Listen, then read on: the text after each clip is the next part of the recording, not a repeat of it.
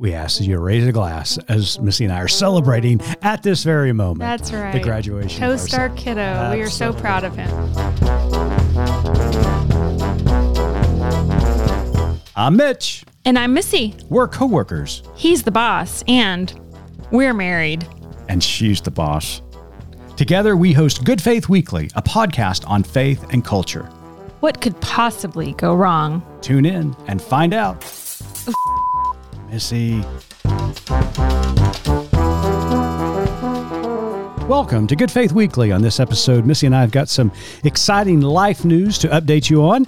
And then later on the pod, we sat down with Sara Cunningham as Good Faith Media celebrates Pride Month all month long in June. Stay tuned, it's going to be a good pod.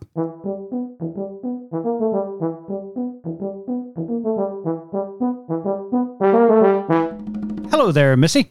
Hey there, how are you? I'm doing quite well, and you? Well, future me hopes to be doing really well when this episode drops. Oh my goodness, there seems to be a story there. so tell us about this future self and why she's going to be doing so well. So, we are recording a brief intro a little bit early this time Indeed. because if all goes according to plan, and hang on while I knock on wood and cross my fingers and toes. All of us, please do so. by the time this episode drops, you and I will be heading to Hanover, New Hampshire for our son's college graduation. Can you hear the cheering in my head? I think I, if you listen carefully, you can hear the angels singing. That's right. That's right. It has been quite an interesting four years of his college experience because he he had exactly one term on campus before COVID shut the world down. Right. And so it's just been a four year process marked with all sorts of stresses and um, angst and, and unknowns. But here we are. He has made it. We have hopefully made it and are on Highway 93 right now, heading from Boston to Hanover. so um, if all goes according to plans, I'm great. How about you? Well, I hope to be celebrating with future you as well, uh, with future me. Uh, excited about uh, the graduation of our youngest son. You know, in the class of 23, I mean, they've been through so much these last four years. I hope that all the grads from high school, all the way to college can really enjoy their graduation because they have accomplished something remarkable. Absolutely. So, since we are traveling this week, obviously, um, we decided in honor of Pride Month to pull a great episode out of the vault. Yes, we did. We are going to replay our episode where we interviewed uh, Sara Cunningham of Free Mom Hugs. Yes, it's a great interview, and it is Pride Month, as you said. We'll be celebrating Pride Month all month long at Good Faith Media. That's right. And I can tell you from social media, Sara Cunningham has been celebrating Pride Month since 12:01 a.m. on June 1. she is out there. I want to get on her social calendar so I can find out where she's going to be tomorrow so we can go. That's exactly right. So we are going to replay this episode. I will say um, in the intro, I, it, it's it's amazing because last week we talked to Andy Watts about an article that he wrote about the Right. debt ceiling back in 2011 that is strangely could have been written last week. Sure. And as I listened again to this episode with uh, Sara to to make sure it's it's one that we wanted to um, rerun and make sure we didn't need to do any further editing to it, I realized even in our intro, it how just timely Yeah. the stories are because we talked about our um, I don't know if you remember our two Uber drivers Mm-hmm.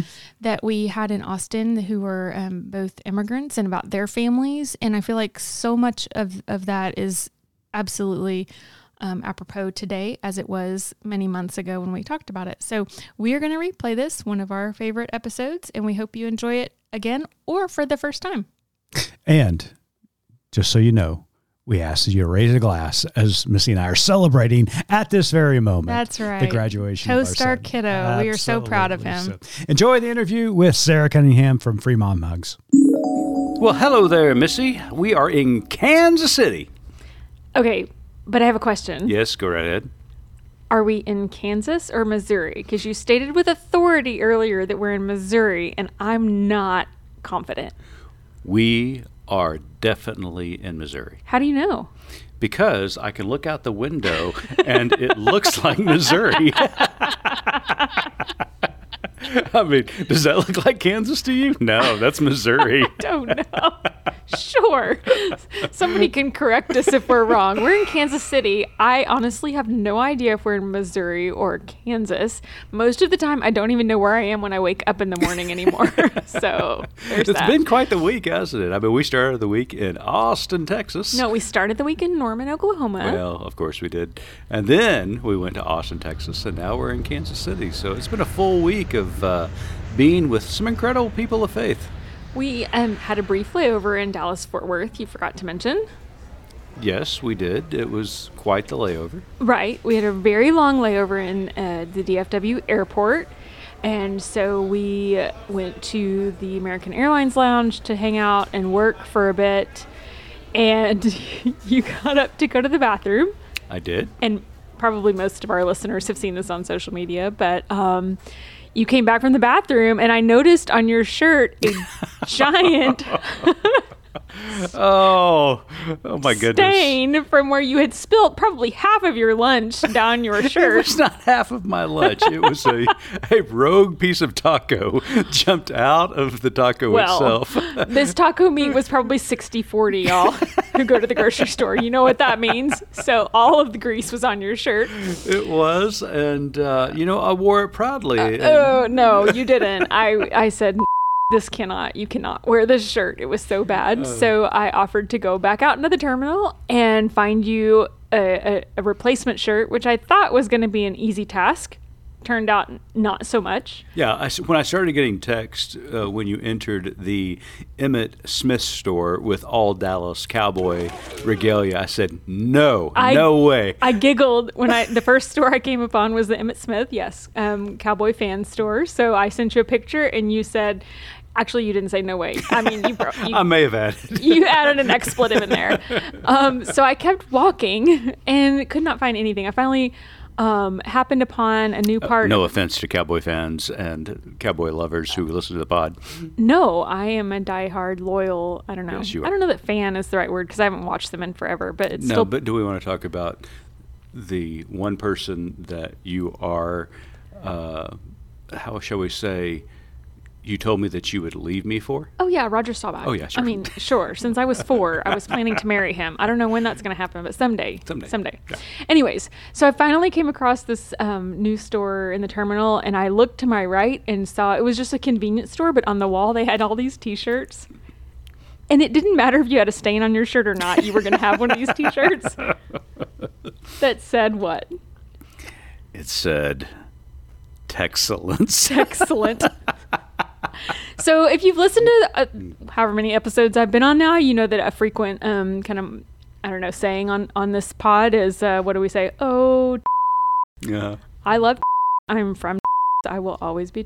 But you do not share my um, love and affinity for the Why state. would I? I'm from Oklahoma. so anyways um so i went into i didn't i went in the store and bought you this uh excellent shirt and just giggled all the way back to the lounge and was so excited to walk in and show you this and you said i'm not wearing that i said oh yes you are because you're not wearing that shirt with the big red grease stain on it so um you humored me and went and put on the Texcellent shirt and wore it um Not proudly. not proudly for the rest of the day anyways i didn't mean for that to go on so long but it was funny It was funny. we went down to uh, Austin, Texas to participate in the Nevertheless She Preached conference. Uh, it was really wonderful. We heard a lot of wonderful speakers talking about a variety of issues, and it was just, it was a great time. Great to be out and about. First Baptist Church of Austin, Texas. Uh, hosted us, and uh, I just I really appreciated what was said down there. So, while we were gone, while we've been traveling these last three weeks, actually, many things have happened in the news that we haven't necessarily been able to talk about. One, just because of the scope of everything that's been going on, but also because um, we've just been on the road. But one of the stories that um, has been in the news as of late uh, was the stunt that Governor DeSantis pulled when he sent the um, folks to Martha's Vineyard, the uh, immigrants. Yeah, I mean, uh, Governor DeSantis from Florida actually paid for a flight out of the state of Texas, moving migrants from Texas to Martha's Vineyard in Massachusetts. Um, which was a political stunt, and everybody I think recognizes that. Uh, of course, DeSantis and Abbott and others who agree with this kind of stunt uh, are hailing it as basically owning the libs. But the reality is, this is a serious, serious action. Uh, so serious that the sheriff of Bexar County in San Antonio is investigating it now as a potential crime because it kind of uh, it, it kind of you know possibly bumps up against human trafficking uh, because he paid to move humans from one point to the other, and so it was it was certainly a political stunt. Uh, it was utilizing migrants who are good people who have come a great distance uh, to try to enter America, uh, seeking asylum, seeking a better way and a better life for their families. It was using them and exploiting them to gain political points with his base. And it was it was just atrocious to be honest with you. So I don't didn't necessarily bring that up to to talk about the legalities of it. Um, I brought it up because when we travel, we use rideshare apps. Um, and something just hit me so deeply this week as we were traveling. And I, w- I want to tell a couple of stories, and I hope you guys don't mind, but um, of our drivers. And on, I don't know, Monday night, we had a driver, and you know, you, you're in a car with somebody for 10 minutes, and so you don't have time to really think and process. I am one of these people that gets in and doesn't say a word. You always talk to them.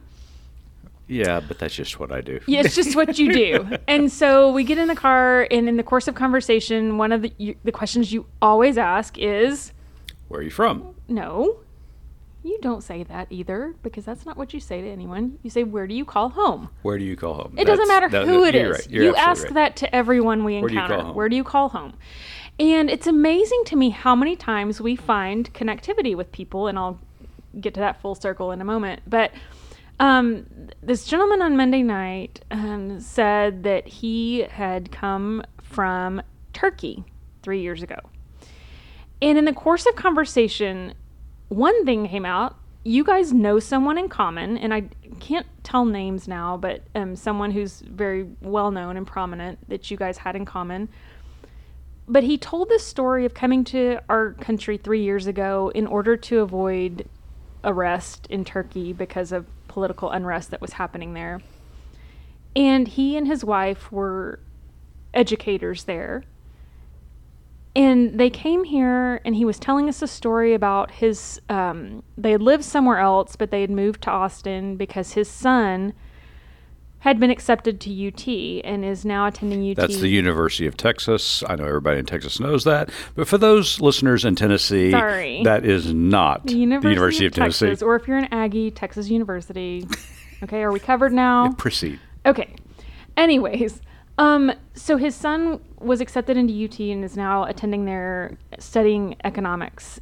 And his son moved here, from what I could kind of piece together math wise, probably in his sophomore year of high school. Right. But during his sophomore year, b- between that year and his graduating, graduated in the top, you know, few people in his class, and is now at the University of Texas. And I'm gonna dear, just talking about it. But in hearing his story, and he was just talking about how much he loved being here and how wonderful it was and all these things, but it just I kept going back to him and kept asking more questions about his son because having had two children recently go to college and knowing what that process is like and getting accepted and being able to go to college, I know that that's that's a huge accomplishment. And so um, this family who came here within three years, their children and now his daughter's in high school and she's at the top of her class as well. So this is one story. So then the next day we're going to the airport and we have another driver and of course, as you do, you ask him, "Where do you call home?"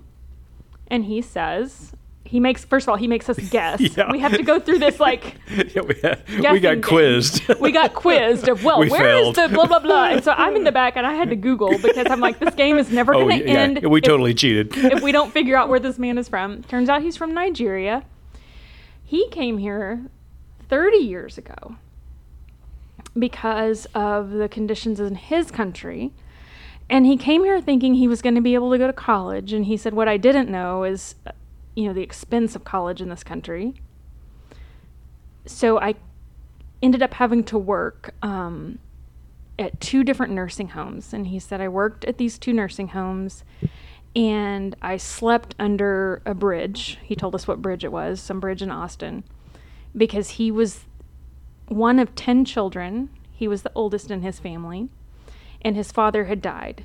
And so he was sending his money back to Nigeria because, of course, in their culture, he was expected to now support his family, and he paid the school fees for all of his siblings. In the course of that time, he was able to begin um, work as a cab driver, and he ended up being able to open up his own taxi cab company. He um, ended up with 25 employees at one time. He went to college, he got his degree, and during that time, he also had a contract uh, with the government, and he took elderly Medicare patients um, to and from doctor's appointments. He then became, um, he or he started working on his master's degree that he wanted to get, and had to stop because his son was accepted into medical school, and so he stopped his gra- you know graduate degree in order to help his son pay for and attend medical school, and I assume he's still in it. Um. To which he proudly told us that he had paid for medical school with cash. Yes.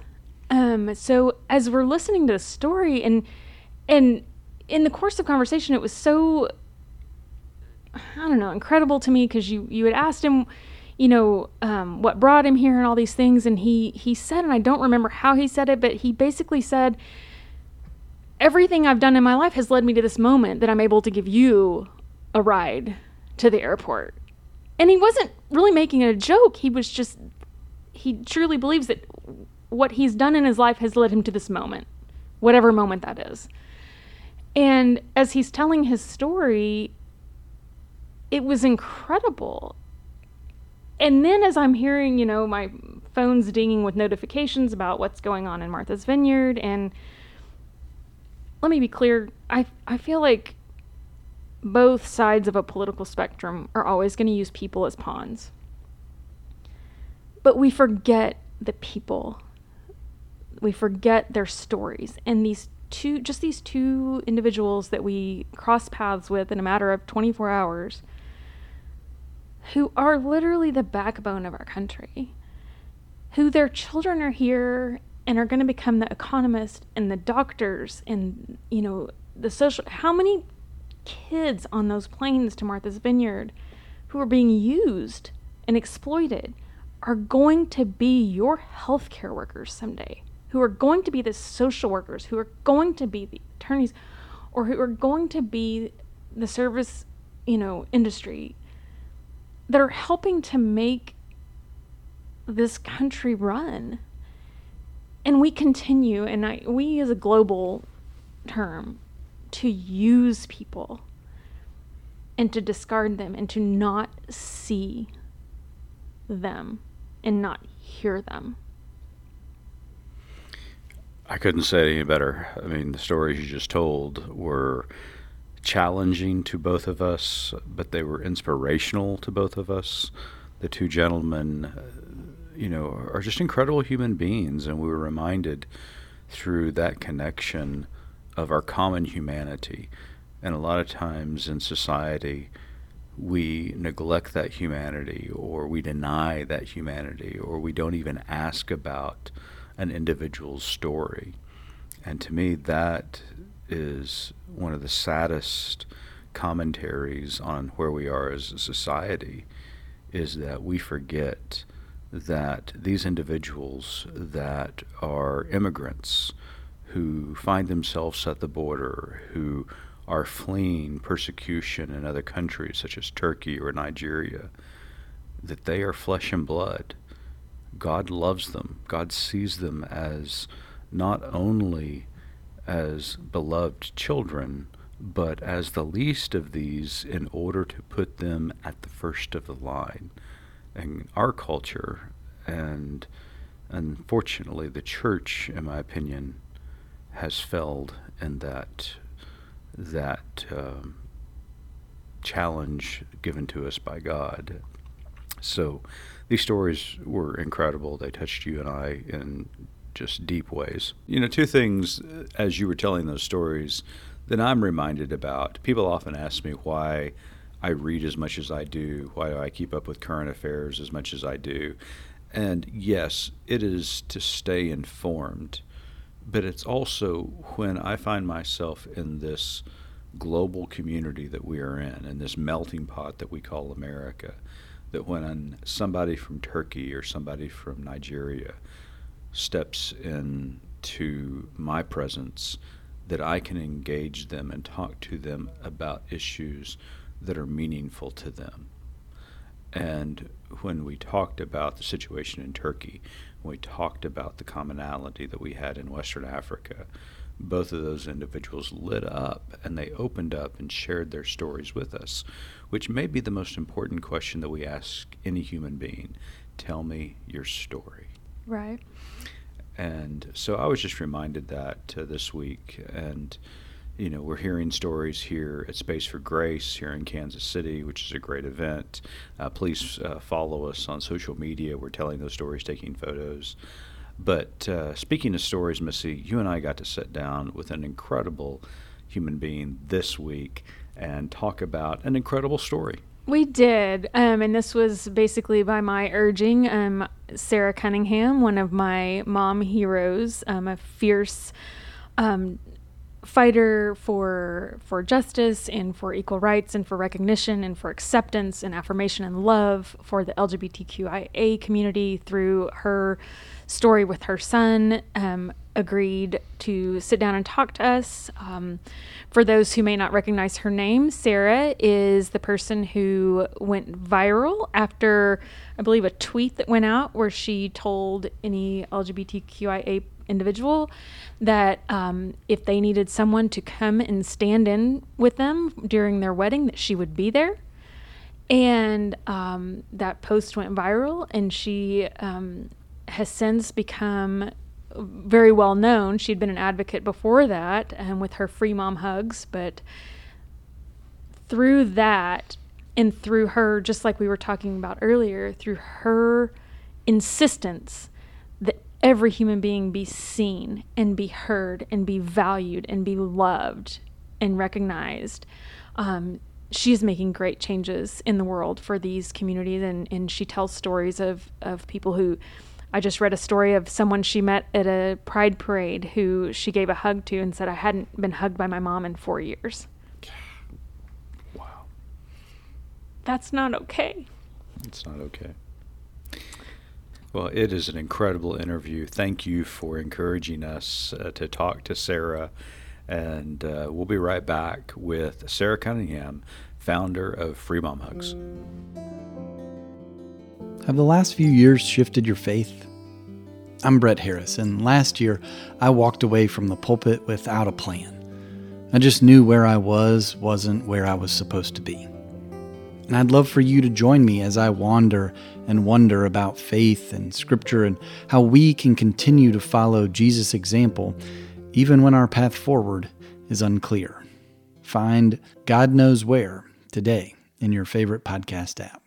Welcome back to Good Faith Weekly. On this episode, we've got a fellow Okie with us here on the pod this week. Sara Cunningham is author, activist, and founder of the nonprofit organization Free Mom Hugs. She began her journey of becoming an advocate for the LGBTQIA plus community through her relationship with her gay son. Her experience resulted in her book, How We Sleep at Night, which tells of her path from the church to the Pride Parade. She founded Free Mom Hugs in 2014, and it has since become a global global movement. Sara goes beyond the hug to educate and advocate organizations of all types, including schools and businesses striving for safe and protected spaces. Their website is freemomhugs.org. Sara, welcome to Good Faith Weekly. Thank you, Mitch. Glad to be here.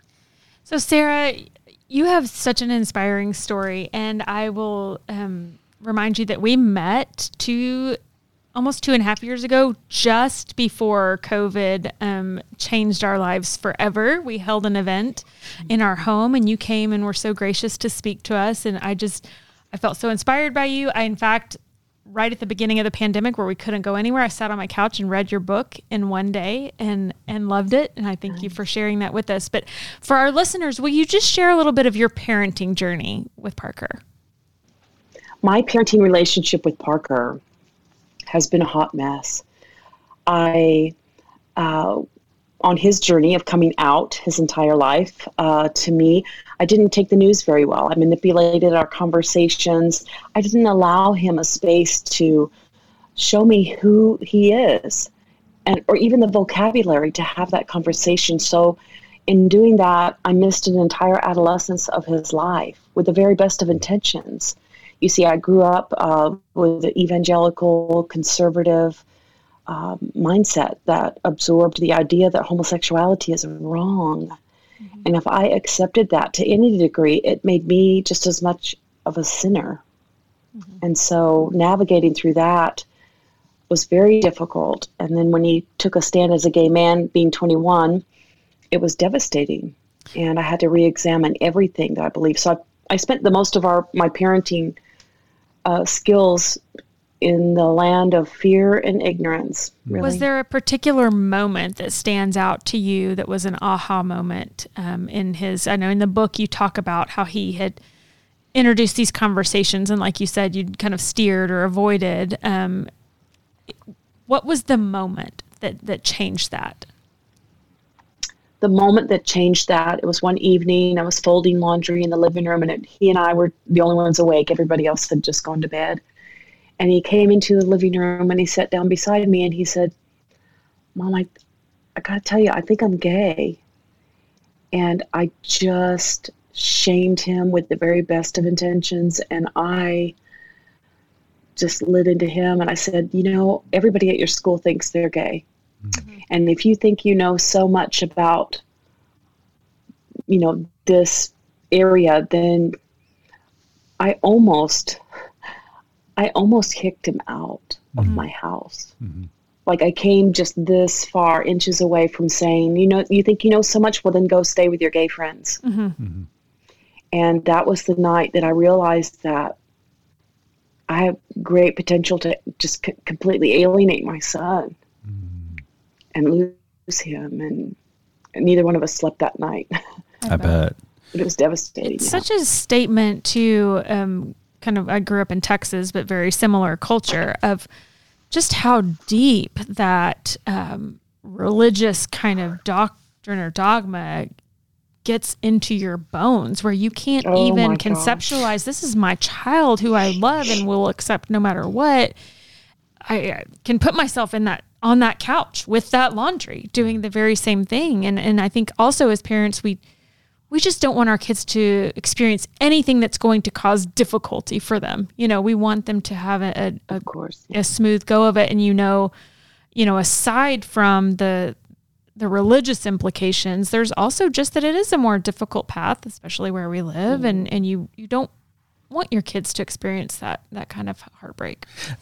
Sara, as yeah. you describe your story, um, and, and, you talk about growing up in that evangelical world and how that molded your worldview at the time, um, reflecting back on it now, uh, and this is really kind of a two part question. Reflecting back upon it now, were you surprised how much power that you had given over to that evangelical ideology that almost led you to uh, to, to kick your son out of your house.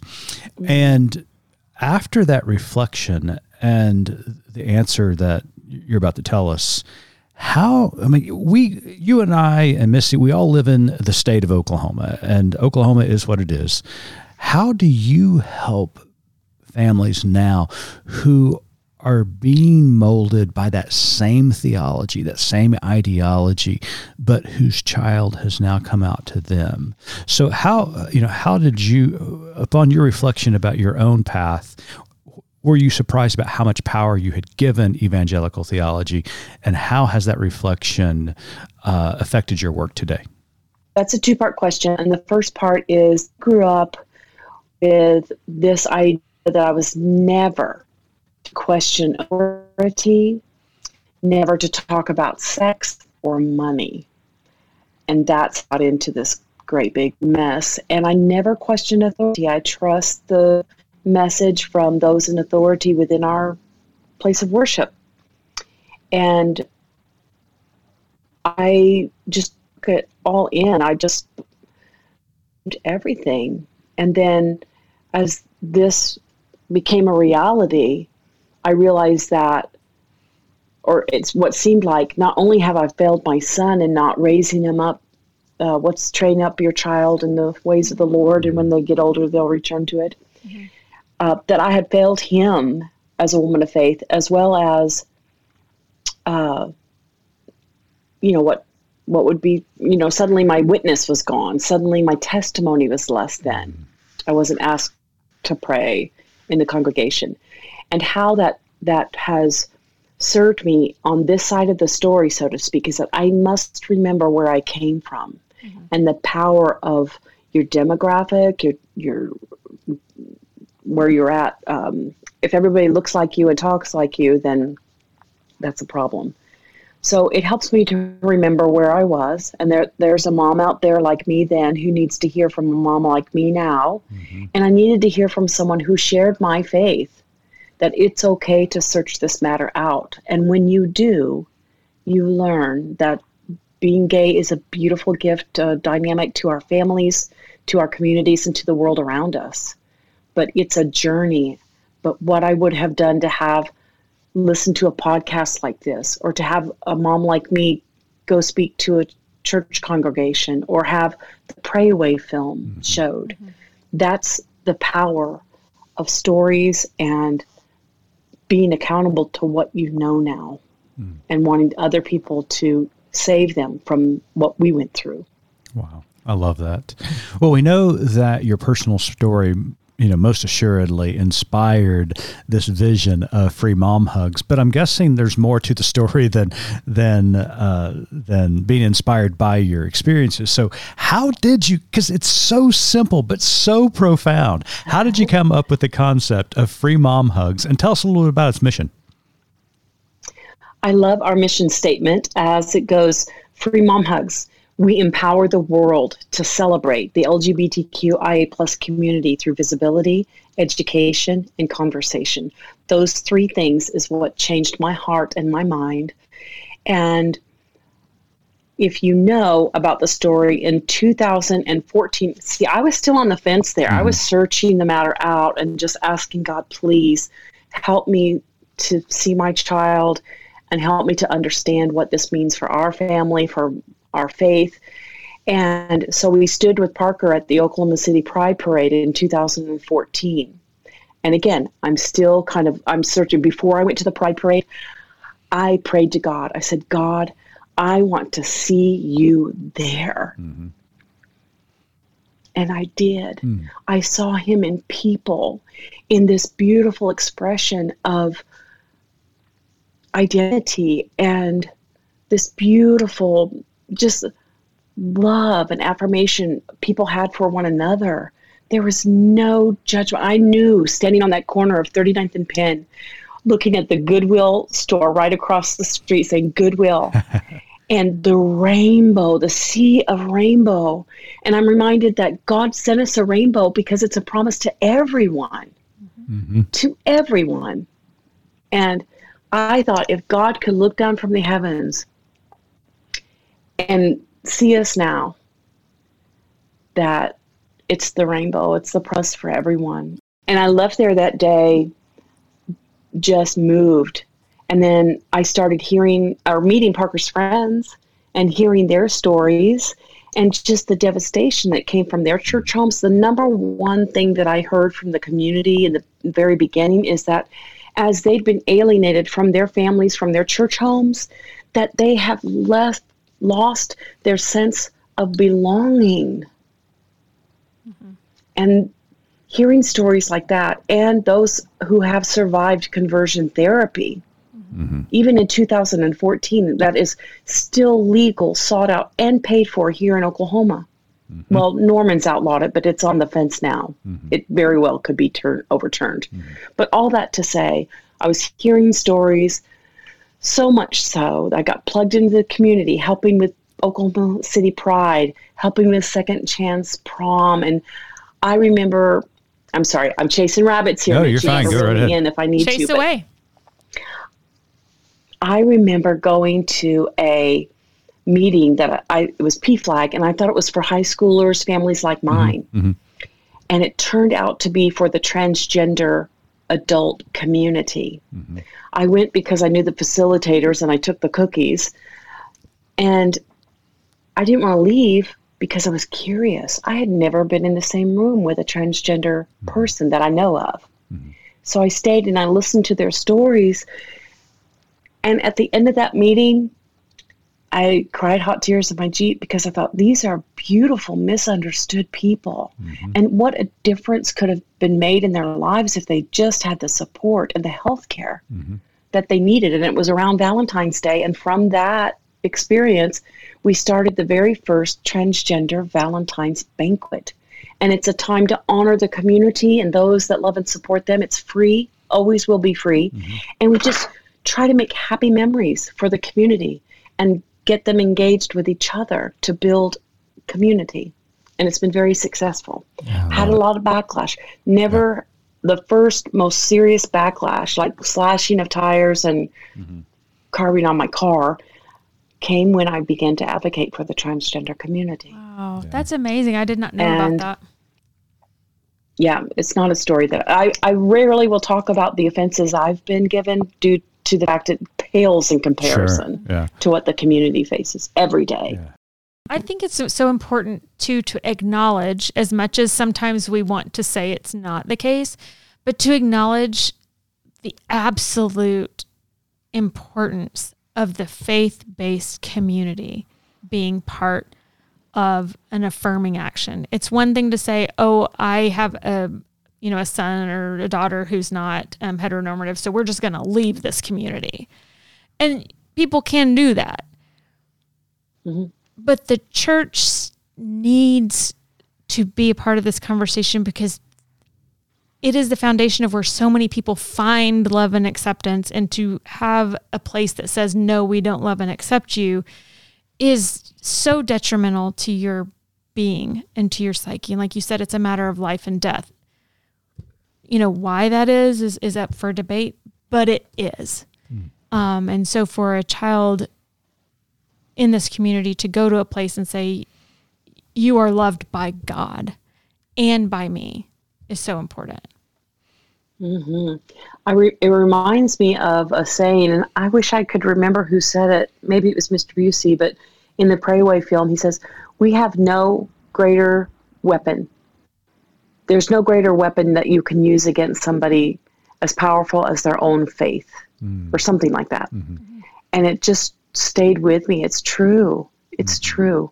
Mm-hmm. Well, Sara, you've come a long ways from just offering free hugs uh, to to anybody uh, who walked up to you and standing in uh, the, the the position of uh, mother or father of the bride for LGBTQ individuals who are entering marriage. Uh, there's lots of projects going on with Free Mom Hugs that we all mm-hmm. celebrate and love. So tell us a little bit about the documentary, uh, future projects uh, that uh, Free Mom Hugs are going to be engaging in because we want to be able to support your work any way we can. Thank you. Uh, the documentary is called The Mama Bear Doc, and it's making the circuit in the independent film uh, circuit, and then it will be available on PBS and uh, um, something else I don't remember. Anyway, it's coming out where people will be able to see it on TV, and it's a five-year project that director Daresha Kyi followed three families. One uh, is the Shappleys. Kimberly Shappley is a mother of a transgender child, and they live in Texas, and they fought the bathroom bill. And then they follow a Tammy. Uh, Tammy is African American lesbian woman, beautiful, and her mother, who is evangelical conservative, and then our family, Parker and myself. And it took five years. Thank you, COVID.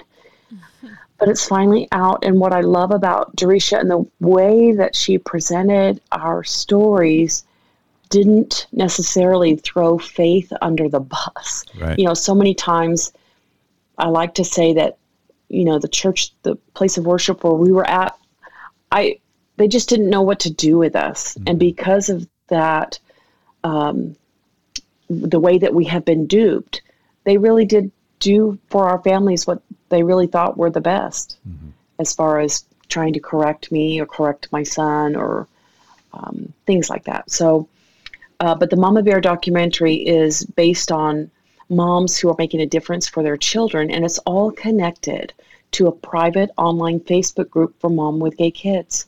I was the 250th mom to enter into that group in 2014. If I had found that group when Parker was going through this, n- I wouldn't have writ- had to written the book because it's a place of safety, resources, and support where you can pour out all your fears and your anxieties into the group and to other moms, and moms learn from other moms. And they have faith based resources to help us better understand our children and to see them and to truly celebrate them as a gift from God. So it's about support and the power of that. I found my voice where I could change the conversation at the water cooler there. I found the resources that I needed to be educated on the subject of homosexuality. And then uh, I found the power to act on what I was accountable to laws that affect families like ours, what's happening in the community where I live. And so uh, all of those stems from support. We need each other, we learn from each other. And the documentary is, is wonderful in the same way that the Pray Away film matters, is that it shows people. I like to think of people who may not be involved in a place of worship. Mm-hmm. Mm-hmm. Most people have no idea what's happening with shame based ministries. Right. They have no idea that conversion therapy is even a thing. Yeah. A lot of times churches are disguising conversion therapy using other languages. And when we did the series of exposing conversion therapy within local churches and local uh, parachurch ministries, that was one of the things that kept reoccurring is that this is conversion therapy. They're just hiding behind other language Yeah. uh, and claiming that it's not. I keep seeing pictures on your socials with you and Jamie Lee Curtis. I was wondering if you could wanted to share with our listeners what that's all about. I am trying not to milk that for all it's worth. But I mean, how can I not, right? right, Yeah. right. We all love Jamie Yeah. Lee. So, yeah, I'd milk that thing. Uh, if your listeners are not aware, I self published a book, How We Sleep at Night, a Mother's Memoir. It came out in 2014. Uh, Free Mom Hugs is not mentioned in that book because it wasn't even on my radar right, then. right, right. So the last chapter is inspired by standing at the Pride Festival with Parker, which we talked about earlier. Well, I began to get him uh, in, plugged in and meeting couples who were getting married, and I made that social media post that went viral saying, "If your biological mom won't come to your same-sex wedding, then you call me. I'll be there." And that post went viral, and I didn't even know what going viral meant. So I, I still don't know, but Has a has a different connotation in the land of COVID nineteen. yeah, exactly. Um, but I got a private message from Jamie Lee Curtis on my Facebook page saying, you know, this is trending, this story, and I would love to hear more about it. And would you call me? Here's my number. And I said, I'll call you right after I pray that I'm not getting catfished. and so, so uh, I did. I prayed I wasn't getting catfished, and she sent me pictures of where she was wow. in her home, like to prove to me that it was really her. And so I called her and we had a wonderful conversation. And she heard about the book that I wrote. She read it, she loved it, and she acquired the rights to it. We have a script, we have a contract. And then COVID came and bumped everything back. She plans her schedule a year in advance. Sure. Yeah. So it's been pushed back two years, uh, but we've renewed the contract. We still have a script and just waiting for t- the time. Yeah. But I'm excited. We, like I said, we still have a green light. We just got to time it out where it can be done. But trust me, no one is more ready for that thing to happen than me. It's such a great story, uh, and it needs yeah. to be told. Interestingly, Yeah. if I if I can share this because I don't get to very often, so please let me, is that in the making of the script and getting everything ready, she was ready and to go and film this. She had the film crew set, everything set, packed and ready to go, and then they had to cancel the trip because of COVID. They Right. could risk getting a hundred people team together and go, and then risk being stuck Sure. in Canada where they film. Mm-hmm. And so, but she asked me, she wanted pictures of what I dress like, what perfume I wear, what color hair color I, what box I use, and Yeah. um, just very meticulous about playing me. That's amazing. And well, if I'm you need excited. a church lady, I make a great southern, like, yeah. I could totally see you as a very dear friend. that, we had, that you and me, we'd be the ones at funerals, and uh, we couldn't sit by each other because we would laugh. That's, That's right. exactly I'm the right. one. If you don't have something nice to say, come sit by me. I'm that friend. So I'm taking notes right oh, now. That's I'm ta- fantastic. I told her, I said, come to Oklahoma. You could stay in our mm-hmm. home. I have a church of the open arms that looks just like the place of worship we Sure. went to, absolutely. but she hasn't given That into that yet. I such keep an trying. amazing thing. I, Yeah. Wow! Congratulations Yeah, to you. That's congratu- incredible. Yeah. I'm excited about it. Yeah. Well, she also, uh, I don't get to share this very often, but she also made a donation to Free Mom Hugs where I could quit my job That's fantastic. and get paid. Good. Well, Sara Cunningham, Amen. the founder of Free Mom Hugs, you can find out more information about this incredible organization at freemomhugs.org. But before we let you go, Sara, we've got one question that we ask every one of our guests at Good Faith Weekly, and Missy has the honor of asking it. So, Missy, take it away. So, Sara, as you may know, our good our tagline, excuse me, at Good Faith Media is "There's more to tell." In light of your work and our conversation today, what is your more to tell? If I could leave you with two things one, allow people to show you who they are, whether they're seven or 77. Your family, friends, allow them to show you who they are. And the second thing is, if you see a need around you, you ask the Lord, you pray, Lord, is this my burden? And if you have what will help that need, what will help and lift up this need, then yes, it's your burden. But if you don't have what that need is, then you find people who mm. have that. And together, that will make the world a better place, a safer, more kinder place for everyone. And we are accountable to those things, even if it is to ourselves. Oh, love that. Sara Cunningham, thank you for your wisdom. Thank you for your compassion. Thank you for your advocacy. And thank you for the work of Free Mom Hugs. It has been a delight. Absolutely. Thank you. Thank you for what you do. It takes a village.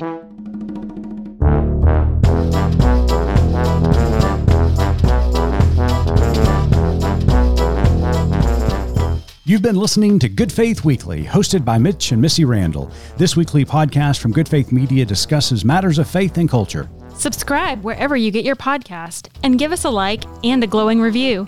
We produce the podcast out of Norman, Oklahoma. Our music comes from Pond 5. And we're supported by listeners like you. Learn more about us at goodfaithmedia.org.